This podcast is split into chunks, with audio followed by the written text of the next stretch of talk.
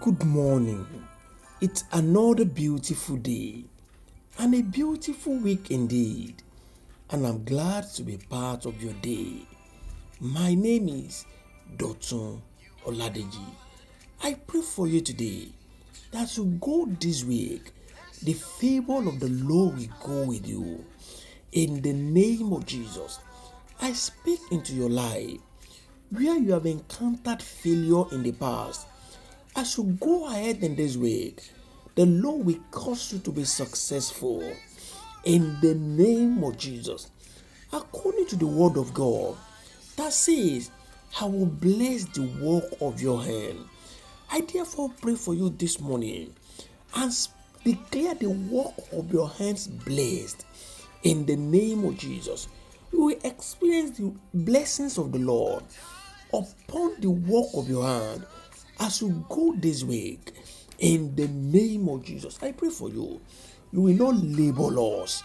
In the name of Jesus, the Lord Almighty will reward your labor with success in the name of Jesus Christ. Dear people of God, it is with great pleasure once again that I've come to share the word of God with you today. This morning, I will read to us from the book of Matthew, chapter fifteen and verse thirty-two. Matthew chapter fifteen and verse thirty-two.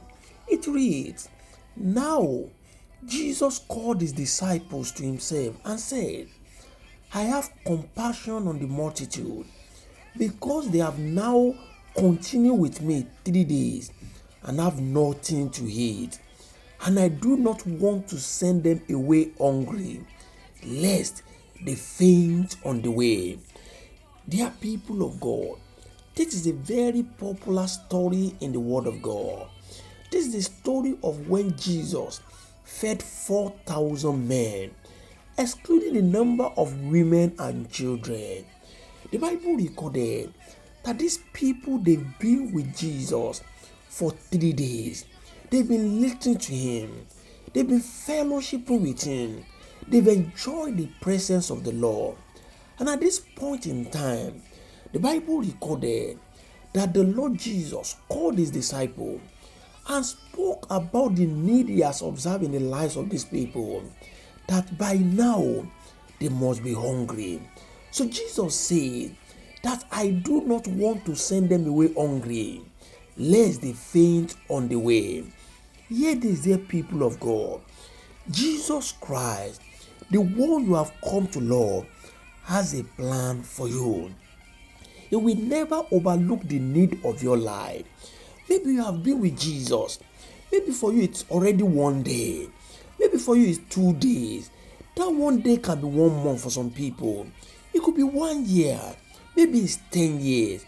And you're almost giving up, thinking that the Lord has forgotten you.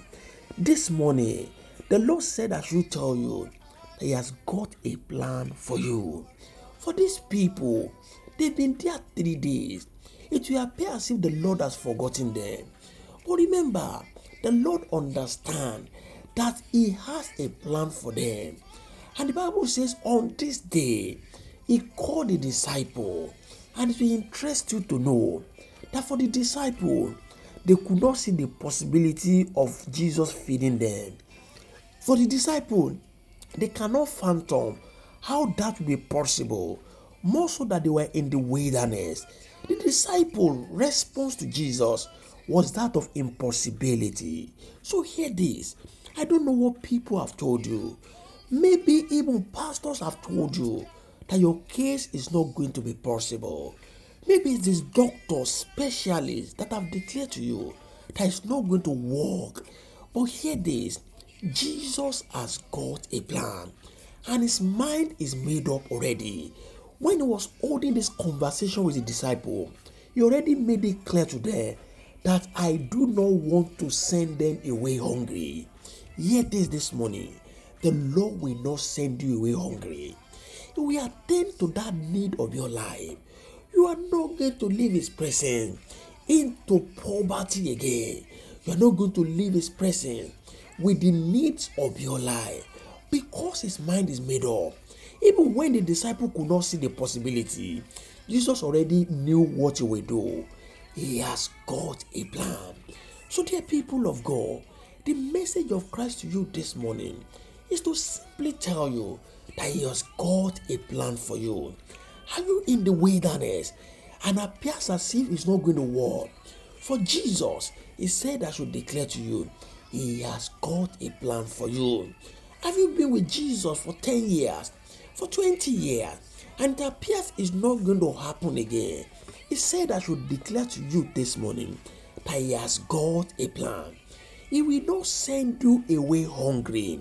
He will satisfy the needs of your life. I pray for you today that may you not leave God's presence at the point of your breakthrough in the name of Jesus. And I pray for you also this morning that those expectations of yours, the Lord will arise. He will feed you and you will leave his presence being fed, going back to testify to the faithfulness and the goodness of God in your life. I pray for you that those things you are trusting God for shall be delivered into your hand, and your life shall bring glory and praises to his name, in the name of Jesus Christ. Until I bring God's word to you once again, my name is Dotun Oladeji. Go and prosper. God bless you.